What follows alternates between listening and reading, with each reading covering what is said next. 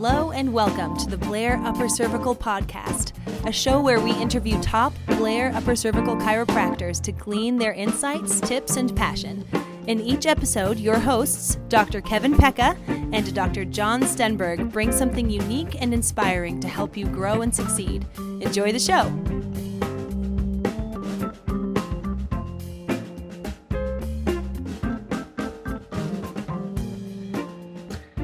Welcome back to the Blair Technique Podcast. It's a very special episode for me because this is my first Blair doc, Dr. Charmaine Herman. Uh, she's the one that introduced me to the Blair work at Life University, gave me my first Blair adjustment, and you know set this whole thing in motion. So uh, sometimes things happen at the right times for the right reasons, and Dr. Herman's you know impact in, in uh, my life and the life of some of my classmates is hard to measure, but very very impactful. So really uh, excited to share you guys with Dr. Herman. I know that uh, many of you know her from her involvement in the Blair Society, but those that don't are gonna, you know, love to hear from her. She's a powerful woman. Uh, she's, you know, someone that is a, a, a light at Life University. I know there's a lot of instructors that are just not that inspiring, for lack of a better word. And uh, Dr. Herman is not that person. She's very inspiring, very passionate, uh, and and serves in a lot of different roles to to mentor students there. So, um, Dr. Herman graduated from Sherman College of Straight Chiropractic in 2009 and actually started teaching at Life right after that. So she started right after graduation teaching in the undergraduate program, transitioned into teaching in the DC program at Life in 2014, which is where we got connected. Um, she got back into teaching the Life Blair elective in winter 2016. Just a little bit timeline for you guys here. Um, which is the class that I took, and Dr. Cameron Bearder and Dr. Baxter Smith and a bunch of others. Uh, but that that elective had not been taught since 2004, and so you know almost almost 15 years later, Dr. Herman reintroduced uh, the Blair work as an elective on campus, and so, but it took her you know what it took her six or seven or almost eight years to be able to do that. So I really appreciate her dedication to the work and and you know making that available to us as students. So Dr. Herman, if there's anything that you'd like to, to say to introduce yourself, uh, let us know about your background, how you got into chiropractic, and then the Blair technique. Well, first, I have to say how honored I am to be here on a podcast with one of my older students. Um, it was a pleasure working with John, working with all the students we had in the first Blair elective, and I'm so excited to see you guys going so far. So, a little bit about myself I am, my family is actually from the island of Jamaica my parents immigrated here when I was very young. And we, I grew up in the Brooklyn, New York, actually, went to school in New York and things like that. Uh, I wanted to be a veterinarian. And Then I wanted to be a pediatrician. It was a bunch of different things. You know how it is when you're growing up. Yeah.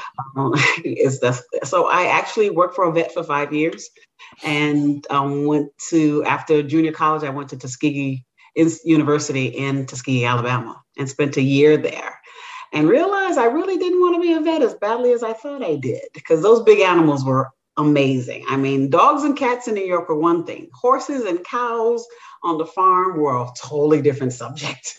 So I ended up transferring to the University of South Carolina as a biology major, and that's why I went to school. I finished there with um, biology degree eh, and a history degree and a master's in history, as well as a certification in women's studies. So I was kind of all over the place because as much as I loved biology, much as I thought I wanted to be a pediatrician at that time, um, the MCAT and I did not seem to be good friends. So that was always a big deterrent for me as far as going to medical school. I even volunteered at hospitals and things like that. But I really started to figure out that I'm maybe not be bound for medical school. So I worked for um, the South Carolina Department of Environmental Health as a, as a lab certification officer. So I did that for almost 10 years mm. and traveled around the state, going to different facilities and looking at their equipment, their supplies, their data, things like that to see that their labs are working well. And it wasn't until about, gosh, about 2004 when um, my minister, because I'm, I'm, a born again Christian, my minister got under attack with sciatica and mm. it was really bad and she couldn't move couldn't walk she was also a teacher she couldn't teach so uh, you know i was kind of concerned and took her to urgent care and docs and everything else and all they gave her was were um, muscle relaxants so y'all know how that goes she yeah. wasn't doing any better but um having come from a Caribbean background, we always believe in a lot of natural medicine and things like that. So I ended up actually frequenting a health food store in Columbia where I was living at the time. And one day the lady saw me. She said, "Well, where's your minister? I don't see her with you today." I said, "Well, she's got this thing in her in her back and in her hip. She can't stand up." She said, "Well, did you take it to a chiropractor?" And I sat there with my master's degree self and all that I had in my education. I said, "Well, what is a chiropractor?" Yeah. That was really, you know, that was really a mind blowing thing for me. I did not know what a chiropractor was. And I had seen the signs, but even in my undergrad, no one ever, I was a pre med major in undergrad. No, there was pre med, pre dent, pre vet, but there was never a pre chiro. Yeah. In our program at University of South Carolina. So um, I said, I said, what's a chiropractor? She says, just take her to my chiropractor. Gave me the card. I took her to her chiropractor, and after two visits, she was up and going again no medications, no nothing. It just adjustments. And it just amazed me. It just truly, I was like, oh my gosh, this is what it's supposed to be like. Yeah. So it got me so interested. I was like, okay, chiropractic. So, you know, we all go through transitions in life. And I was like, okay, after a while working in the Department of Health, I was like, I need to do something else. But what is it? What do I want to do next? And chiropractic never left my mind. Hmm. So I just said, well, maybe let's check this chiropractic stuff again. So I went back to the same office where I took her, and a Sherman grad had purchased it from the previous chiropractor that was there. And he and his wife talked to me about chiropractic. And I would stop by their office just to have a conversation about chiropractic. I'd never been adjusted. He gave me my first adjustment. And this, you know, and I was like, okay, this might be important. Then one day he handed me an application to Sherman. Mm. He said they're having their lyceum, they're doing all kinds of tours, they're inviting students, you need to go up there and visit. I said, okay. So I took the application, filled it out, took went up there um, for my first visit during Sherman Lyceum in 2004. And man, I just loved the environment, the school, everything, what people, what they were saying. So I filled out my application, turned it in, and I got accepted two weeks later but I couldn't start till 2005 because I had a home in Columbia. I had to get some things straightened out. I was also teaching at that time. I started teaching college at uh, where was it? Savannah State University. I was teaching at Savannah State, so I had to get everything straightened up before I can go. But I started Sherman in 2005, so I was excited. I love the program. Yeah, it's but, so interesting. There's so many diverse backgrounds of folks that get into chiropractic. It's one of the things I really think is unique about the profession I mean, at the heart of it, it's it's usually people that want to help. You know, it's, yes. it's you've got this heart for service. You you want to see your fellow man improve, you know, their status in life, and there's always that kind of foundation. And then from there, you know, we just we just pursue what's familiar, right? Like for me, That's it was right. dentistry. I've worked in a hospital and didn't see anything that resonated. I'm like, well, there's nobody getting healthy here.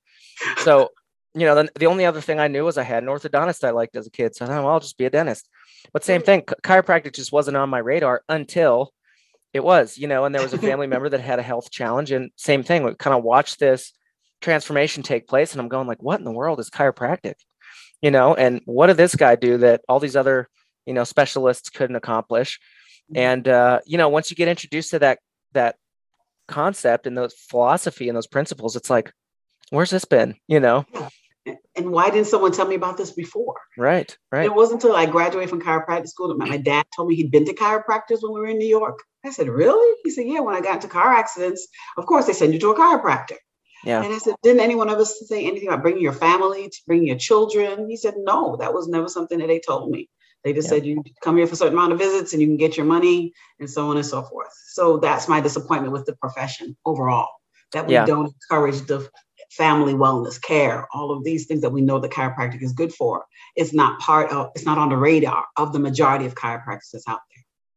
Well, and as a matter of fact, I just remember this. I mean, this is how unmemorable this experience was.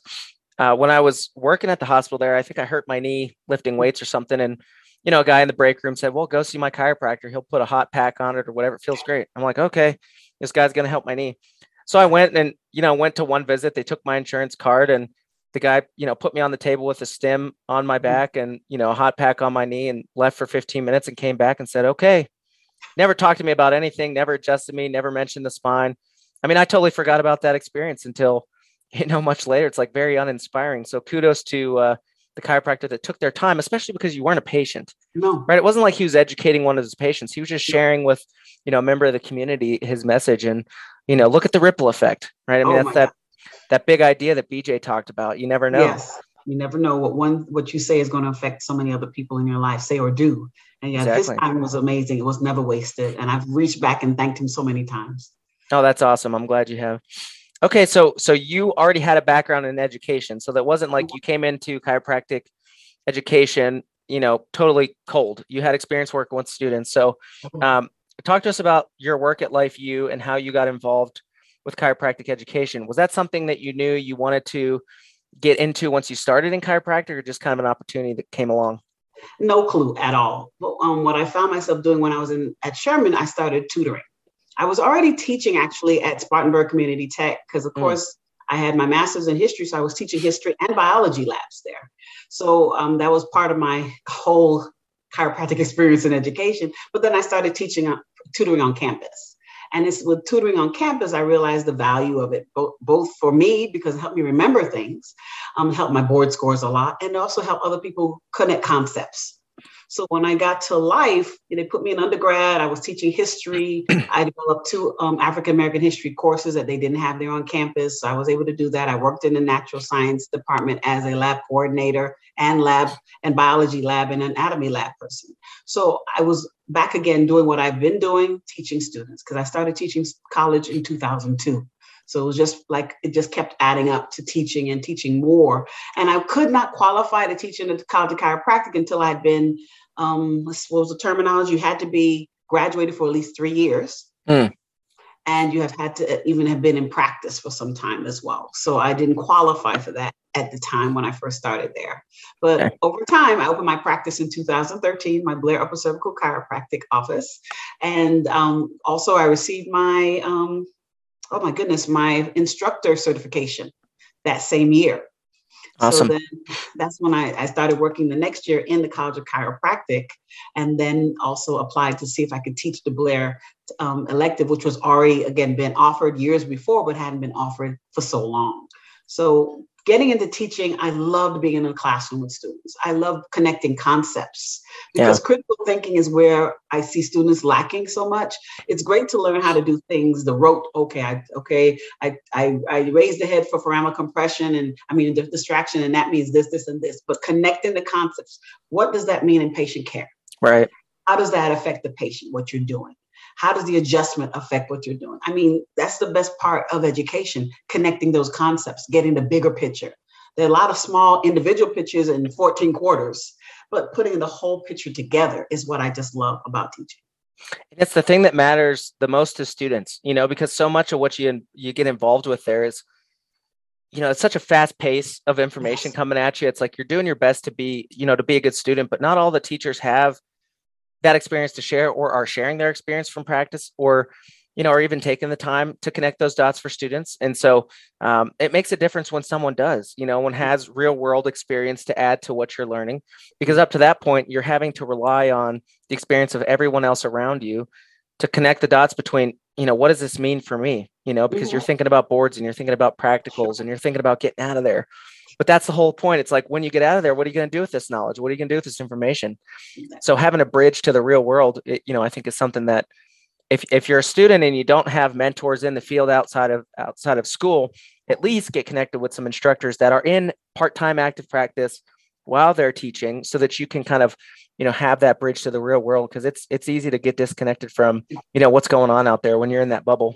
Correct. And you see when, when you go in the clinic you see wellness patients Rarely do students see patients that really have quote unquote conditions. Right. So you're just seeing your friends and you're moving through. And so you're not realizing, you know, what I'm doing with my hands as a doctor of chiropractic and what I'm doing, the critical thinking skills to determine what's going on with this person. Right. is really important. And I think that's where the students get stuck because they're like, well, I'm just going, I'm going through the motions, I'm going through the paces. But when you get out of there, you got to deal with real people with real issues and you have to know how to talk to them how to how to um, empathize with them. It's a big thing. Understanding different cultures and things that people are going through it makes us what makes us better um, doctors of chiropractic. I always tell my students you can be a technician all day. You can teach a monkey to do an adjustment. Yeah. But if you're going to be a doctor of chiropractic then there's so much more that's part of being a doctor because doctor means teacher. Education is a big part of that. If you don't understand it yourself how can you even tell your patients what they need to be doing or experience it yourself, you know. And I think practicing what you preach is a huge part of that. Pa- patients will look right through your hypocrisy, right? If they see you saying one thing and doing another, they're not going to take your recommendation seriously. Not at all. Yeah, and I, I, I kind of figured out at some point in school that the whole point is not to get good grades and to get this knowledge. I mean, you, you want to work hard and be a good steward of your education, but the the process is becoming the person who cares for people. There you go. Right. And so one of the things that really aggravated me through school was how much cheating happened. And if you're a student and you're listening and you know what I'm talking about, you got to cut that out now. Oh it doesn't matter if you get a C, you know, uh, compared to an, an A or B. It's like, do you want the doctor who's caring for you in in the worst time in your life to have cheated their way through school? Oh my gosh. Do you want to be cared for by someone who who took the shortcut? You know, that's that's not how we do things as upper cervical docs and as Blair docs. And so I know it's easy. I know the temptation is there. I know a lot of other people are doing it around you and justifying, but you know, that's that's not what we're doing. You know, and if you really want to, because here's what students say. I want to see hard cases. You know, I want to get in a cervical because I want to see miracles. You're not going to get those opportunities, you know, by taking the easy way out and taking a shortcut. You're not becoming the type of person who can manage those cases, you know, by mm-hmm. cheating your way through school. So yeah. that's just me getting on my soapbox because I, I you know, it. It, it. was so it was so aggravating to me to to see how how much of the point was being missed, you know, mm-hmm. with that with that easy out. Yeah. So I didn't get the best grades in the world, but I I earned them, you know, and it, it's uh it's the process of becoming the person who cares for people that I want, you know, I want students to to really latch onto. I'm glad you said that, John, because we used to say at Sherman, C gets a degree you can get a C and you'll still get your degree. No one's going to ask you what, what, what grade did you get in this class. They want they don't want to know that. They just want to know you care about them and want to help them. And when you talk about cheating, that's been my largest frustration the past few few few I guess two years with COVID. I knew before that students were cheating, but even when we had to go online and and so many students I couldn't see face to face, and I know how they move around information. I try to change my my notes and things like that, but students still pass things around, and that's the most it's the biggest frustration to see a person sit in my class and give me a, a perfect test grade, but when I ask them the question for the test that they just took, they have no idea what the answer is that's my largest frustration and i and you know i'm i'm very concerned about the doctors of the future yeah. because I've seen so many of them right now. Cheating has has run rampant to the point where we, as faculty, you know, we academic integrity is a big thing. Yeah. How can I keep using? I can't keep using the same questions. I have to create a new test every time because students are going to continue to do what they do. And that's my biggest frustration. I want doctors of chiropractic, especially upper, cervical, upper cervical doctors, to be good doctors, mm-hmm. not to not to be someone that okay, um, okay, I'll adjust you, send you home, and that's fine. You pay me a bill, and I'm good. No, I want you to actually do the work, ask the questions, find out those things that the patient doesn't even know they're dealing with, and get to the bottom of the problem. We know the subluxation is there, but there people have so many other things going on in their lives Right. You've got to be that person that can hear and understand and give them solid advice. In practice, I talk to my patients about vitamins. I do because some of them have horrible diets. I talk to them about exercise and things to do. I we talk about that. Some people call my um, practice a mental health break because after they get adjusted, sometimes we have conversations and they need those conversations just to go on with the day. So you have, I'm hearing you what you're saying. You have to be a person that's taking care of people because that's yeah. what we're here for and, and you got to think about what you want to get out of life and practice you know because everybody wants to be successful right? But what do successful people do? The hard things you know they're disciplined they make the decisions to you know do the work when nobody's looking uh, yes. and that kind of a thing. And so everybody wants to either be an associate and, and make good money or you know start their own clinic and make good money but it's like these are the habits as a student that you have to develop the tolerance to doing things that you don't like to do because you have to do them anyway. Correct. Uh, the difficulty of having things not come easy and figure it out. Um, knowing where to seek, you know, help and advice and support and mentorship and guidance yes. and all those things. I mean, these are the skills that you need to be developing as a student that are going to benefit you in practice beyond push the head, lift the leg, all that kind of stuff, right? Like you exactly. said, you know, the, the the mechanics of being a chiropractor. Yes. So yes. anyway, I know we could go on on that, but like anytime I get a students here, it's like you know, I want to make that point because I've seen a lot of my friends that did that. They got good grades, they had all the tassels at graduation, and they're not practicing right now because they were not prepared by the way that they navigated through their chiropractic education. Um, and so it became easier to do something else. And guess mm-hmm. who suffers? the, the public, the patients, the profession, you know, the public's opinion of us, you know. Yes. And so everybody's got, you know, a lot of opinions about what could be better in chiropractic, but the chiropractors have to be better in chiropractic. So so agreed. So agreed. All right. Well, now that we're off that soapbox and everyone's real clear on where we stand with that, um, I, I think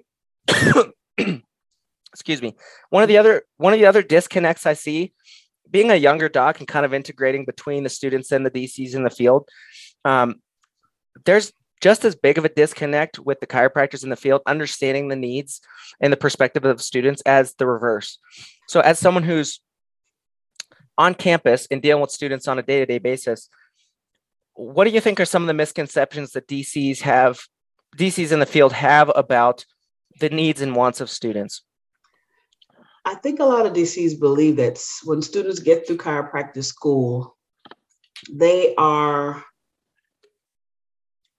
unprepared totally. I think they don't realize the importance of, like the word you just had, mentorship, when they show their face on campus, to offer assistance in clubs and when the school has programs to be peak doctors, things like that to help prepare students. I mean, I've heard a lot of docs say, well, the students can't adjust when they get out of school. I got to teach them how to adjust. Well, you know, I hear what you're saying, but I believe that if more docs would put time back into the schools, they could see more input and had, they'd have better input.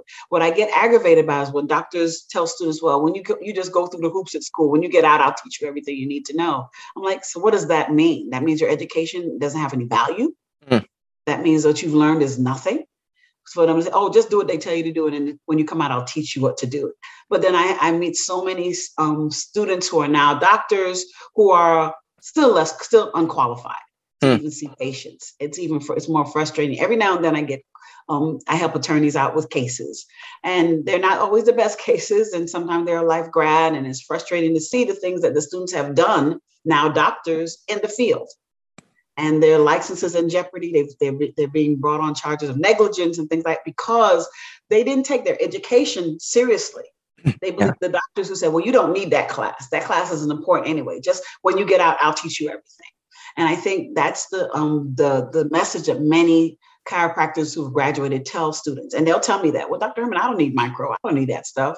I mean, I'm just going to adjust people. I said, so if a patient walks in with a form and said, Doc, I just came back from my medical doctor and they told me I have this, this, and this. What does that mean? What mm-hmm. does it mm-hmm. mean that my my um my my um CBC shows that I have a lot of bilirubin or something like that? I mean, is that important? Why should I care? I didn't understand what my doctor told me, but what do you think? People trust us when they see that we care and they ask us questions. The, you know, the majority of the world thinks that chiropractors went to medical school first and then specialized in chiropractic. Hmm. When you tell them there's a chiropractic college, they really you have a separate college? Yeah, it is. Well, I they'll think they think you went to medical school, so you should understand what this medical doctor just told me to help me.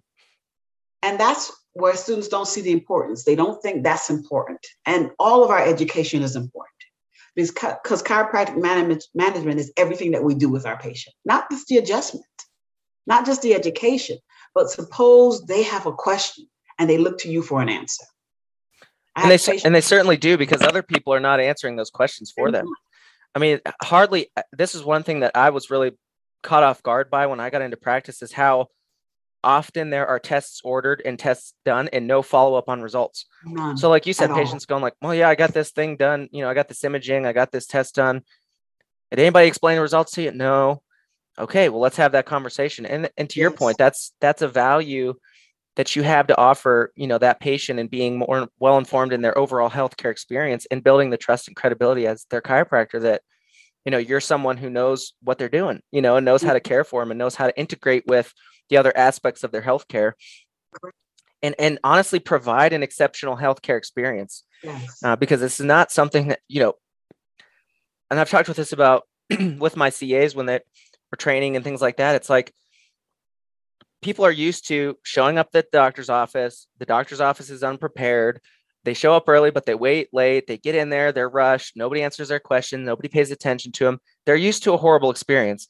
We have mm-hmm. an opportunity to do better and yes. to your point, you know, the, the the concerns that patients have are something that we can help, you know, help them navigate. And I'm not saying you have to have an answer for everything and you need to be an no. expert in everything. Uh, but to take the time and show that you care and to help answer those questions and to have additional knowledge beyond ASR, ASL, PIR, PIL Yes, yes. kind of stuff is is extremely valuable in the healthcare market right now. I kind of think that, well, we don't need to get into the whole conversation about volume and those sorts of things, but I think that the the landscape of what patients expect from the chiropractors is changing, and uh, in the course of my career, I anticipate that that's it's going to move beyond get in, lay down, get what you came for, get out to more of an advisory role, you know, and more Yes. of a, a role of you know discussing some of these other concerns, like you're saying. Um, so yeah, that's great advice because I heard that a million times, you know, and Oh, when I was on campus, it's like ah, you know, none of that stuff matters. Just get out there and move, the, uh, Mhm. yeah, all that kind of stuff, right? move, the bone, move the bone. See as many people as you can. See as many people as you can. if you're by Uh-huh. yourself like i was i started practice after school you don't have someone looking over your shoulder going like oh yeah that's important oh yeah it doesn't matter and if you think you're not going to see this stuff and it's like oh when am i ever going to see this is okay so we're doing this recording on 322 i had a new patient scheduled for 318 you know last friday this lady scheduled her appointment online never met her didn't talk to her have no idea look at the intake form so she's 68 year old female, acute onset of a new type headache two weeks ago, uh, aphasia, bouts of vertigo, dizziness. She can't talk. She's losing coordination. It's, and I'm going like, okay. Um, she's searching for cervicogenic dizziness online, right? She came across a Mhm. blog post I had. Mhm, mhm. So I call this lady and go, ask her a few questions. Who have you seen? You know, what have you screened? This other review systems type stuff. Yes. You need you need to seek immediate medical attention, right? I mean, this is you're not a candidate to get adjusted right now. I'm more concerned with your long-term health There you go. than I am the state of your spine right now. And there might be some people listening that think that was the wrong thing to do. I don't really care uh, because for that lady, if it was my mother Oh my God. presenting with those symptoms, if it was my grandmother presenting with those symptoms, I would not adjust her atlas. Yeah, I want to Mhm. make sure that her her brain is not bleeding. You know, that she's That's not right. bleeding in her neck. So right. we had the conversation, made the referral. I've only been in practice five years. I've Mhm. had multiple patients, you know, that I- that have had um, cancer or organic issues that have caused referral musculoskeletal pain, Yes. and everyone else didn't figure it out. You know, so so to your point, this stuff does come across your adjusting table. It comes across your your desk, and you know, you kind of got to get your head on straight with being prepared for all those scenarios because, like you said, it could. And it, this is getting to be in, in kind of the extreme examples, but it could be a life or death type situation that you're It dealing with and you never know you know when you show up to work on any given day what you might be experiencing so uh, being well prepared is is important for all that And and I- I'm glad you said that because I've had a tumor in my practice, and she had been to other doctors, and no one saw the tumor.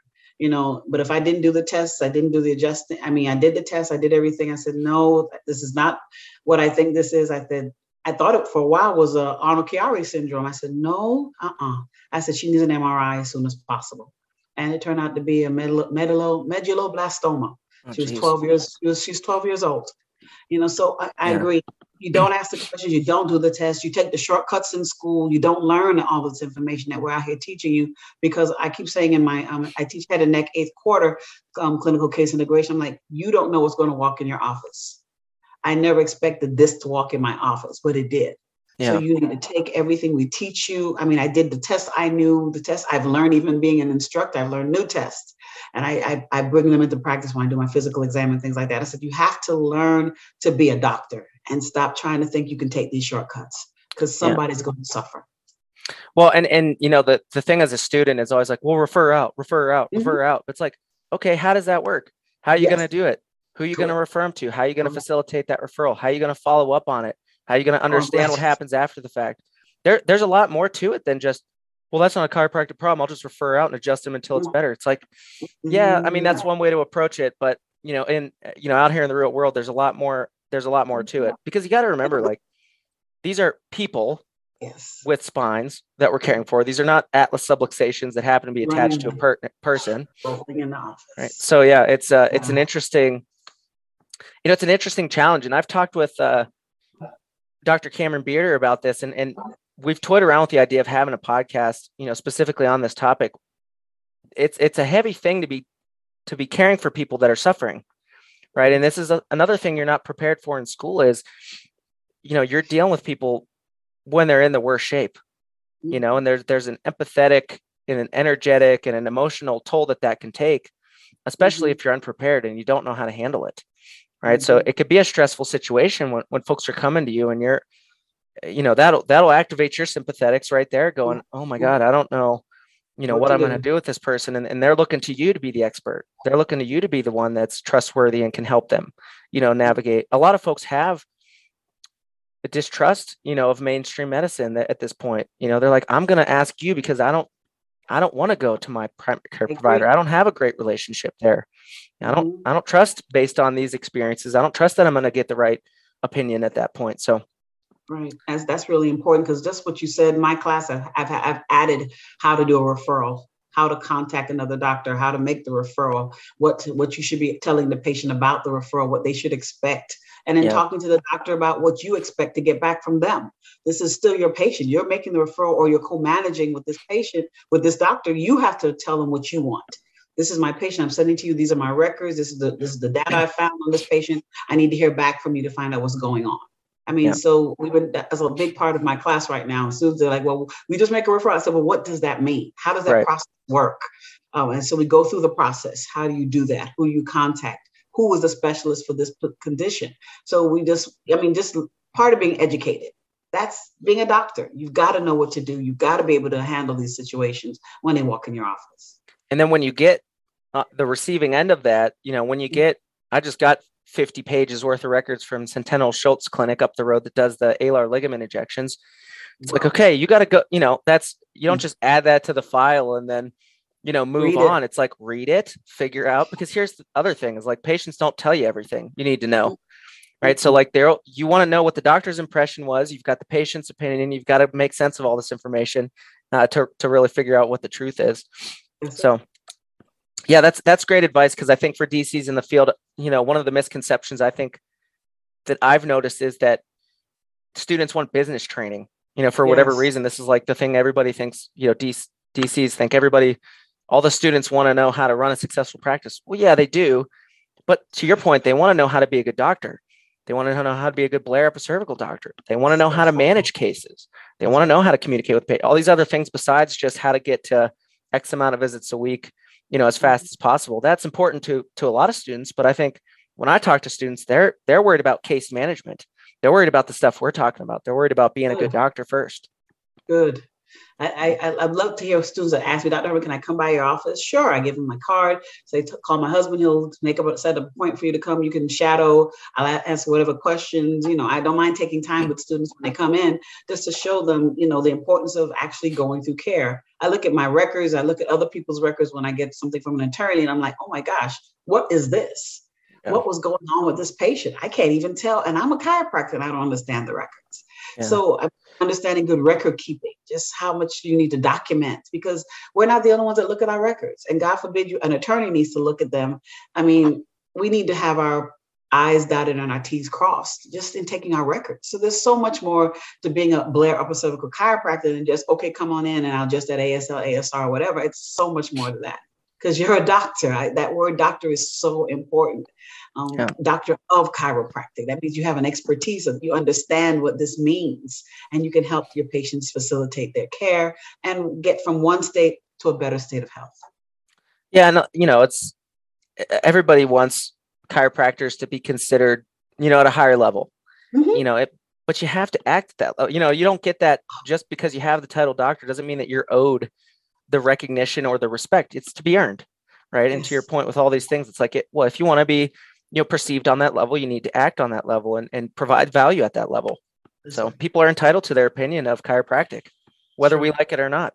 Uh, but where they get that opinion is what they see from us. So Exactly. And I think that the best compliment is when a patient sends you their ch- their child or Mm. sends you their loved one. I think that's the best compliment I've ever received. And when, well, I'm, my, my brother's coming to see you, my sister's coming to see you. I call my aunt.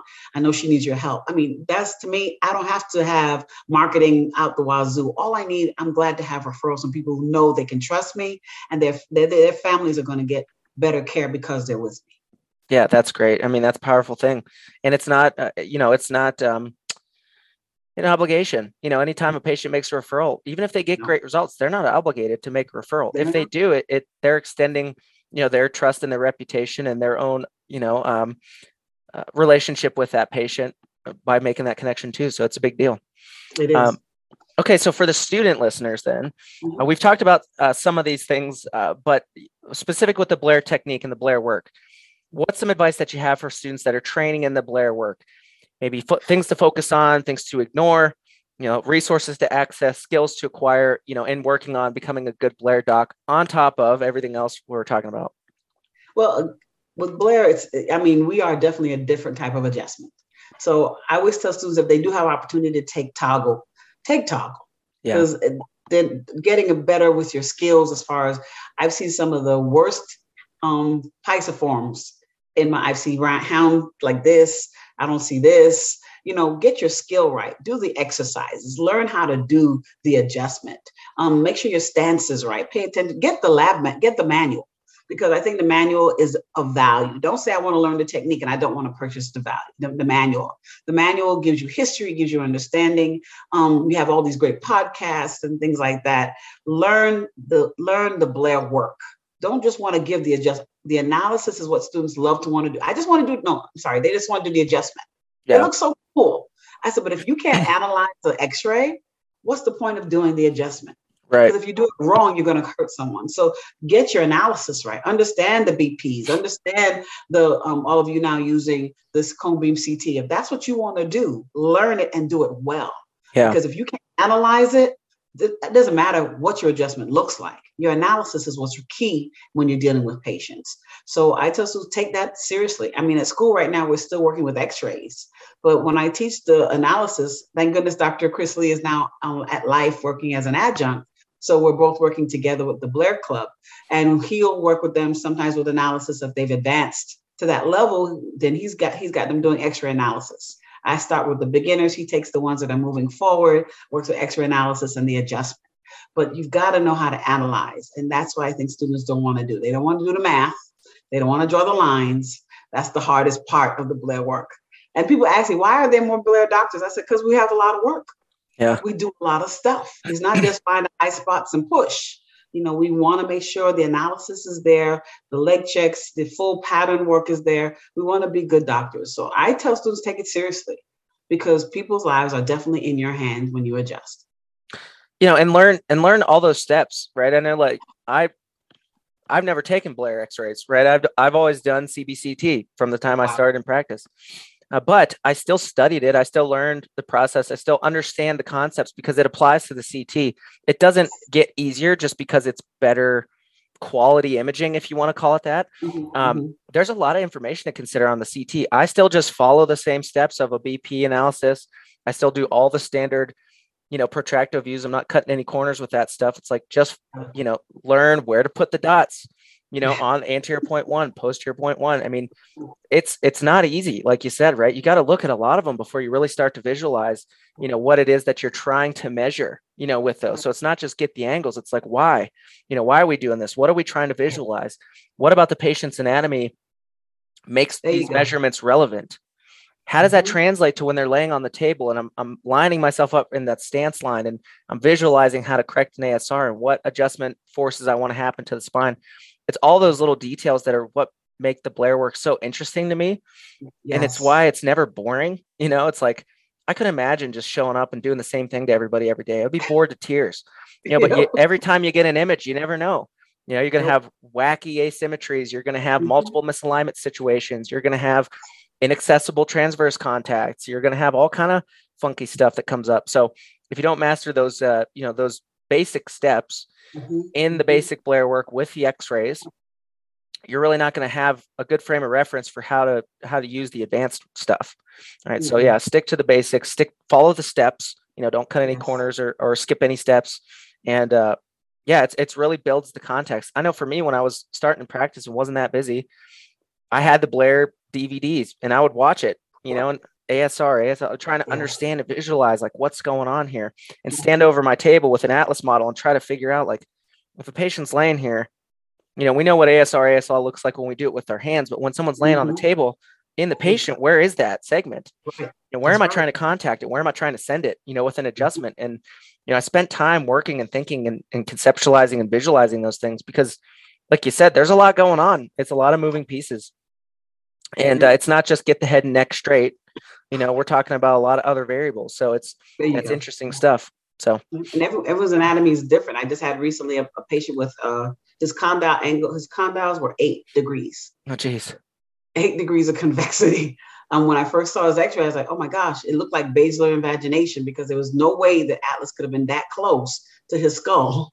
And I actually took it to um, one of our doc bars at Life, Dr. Fox, to say, can you take a look at this? Is this safe for me to adjust this patient? Because I, it was so, the condyles were so shallow. So he said, no, I see it. It's okay. You can adjust. I just had to find out. I mean, taking that extra step because you know what's supposed to happen, what you're supposed to see. But everyone's different. Anatomy is different um, chiropractic is applied anatomy. Yeah. Yeah, just wants to understand it's so important to know where, why, and when we adjust. And I love the Blair work because it teaches one not to adjust. Right. So, I mean, that's the importance of what we do as doctors of chiropractic, especially as Blair chiropractors. Yeah, and I think that's the kind of thing that um, you know, in theory is is a simple concept, but in practice, like we were talking about with the technique and the details, I mean, there's a lot of nuance to that, and there's a lot of different ways to figure that out, you know, and apply that theory. And I know that, uh, you know, we don't always things don't happen in isolation. You know, when you're dealing with patients, it's like even if you see them, let's say on a weekly basis, there's a whole lot of life that happens in between those visits. Yes. And yes. in uh, you know a, a, relatively short amount of time, you've got to collect your objective indicators and be a doctor and make a decision about what needs to happen.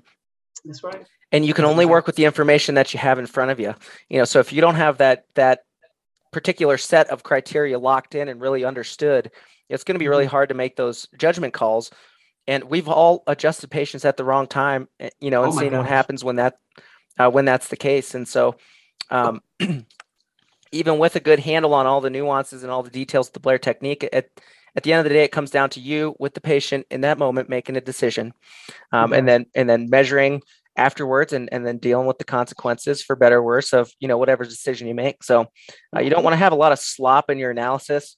You know i know that um, you know i've uh, worked with dr elder on different types of analysis and, and working on the details of the blair work it's like you know if you cut a corner here and then you cut a corner there it it adds up right and so you want to be super dialed in on all the different little steps and details so that by the time you make that adjustment it's going to be the best possible set of circumstances for the patient you know, Dr. Uh, Addington told me once, you never get a second chance to make a first adjustment.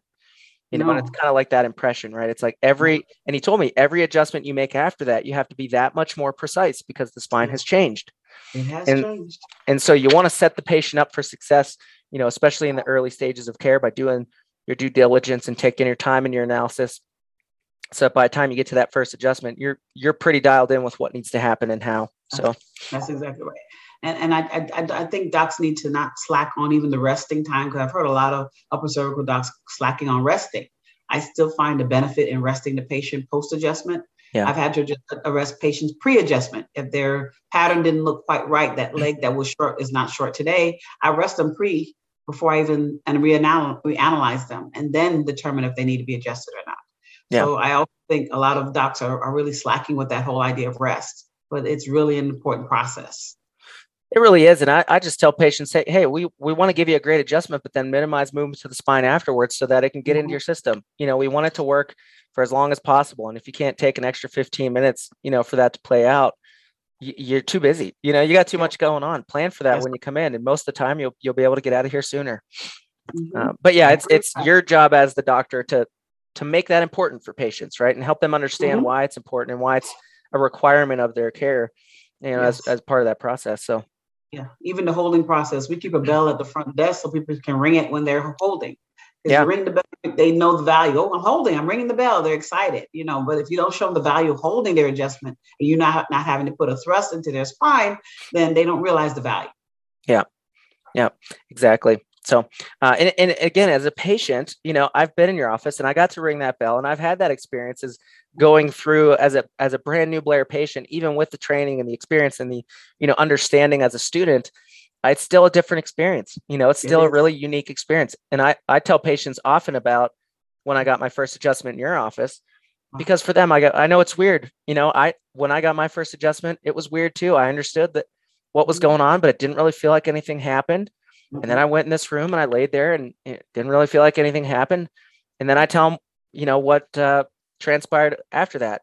I noticed my brain fog immediately started to improve, which is a big deal when you're a chiropractic student. Oh my gosh. And then I went back and I didn't need adjusted the next time. And I thought, oh, this is awesome. It's working already. I mean, mm-hmm. and, and just being able to relate to them on that experience, I think is a, a unique thing in healthcare. So, uh, you know, those, those experiences and the stories that you have as a patient, you know, those matter to patients too. They want to kind mm-hmm. of be able to relate to you, uh, you know, mm-hmm. on a certain level. So correct. Awesome.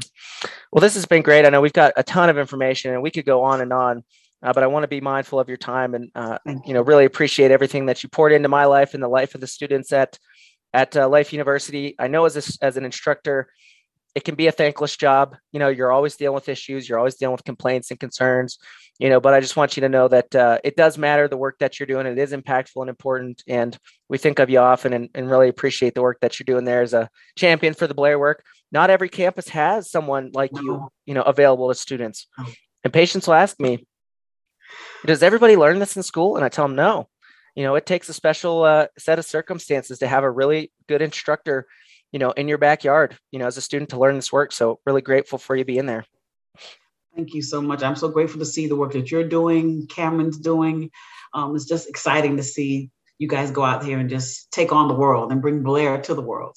So I appreciate you for making me know that my labor is not in vain. That's true. And you guys are continuing to go on and do great things. So thank you so much.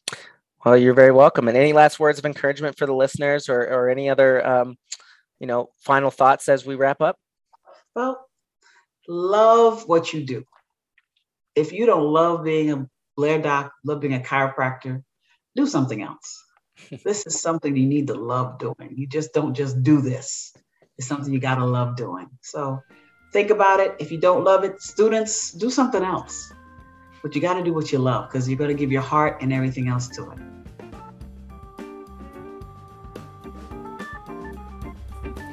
Thanks for listening. If you enjoyed this episode, please share it with a friend or colleague. Be sure to subscribe for future episodes and check the show notes for links to our hosts, guests, and other relevant information. And head on over to www.blairchiropractic.com to find out more about Blair Upper Cervical Chiropractic or to find a doctor close to you.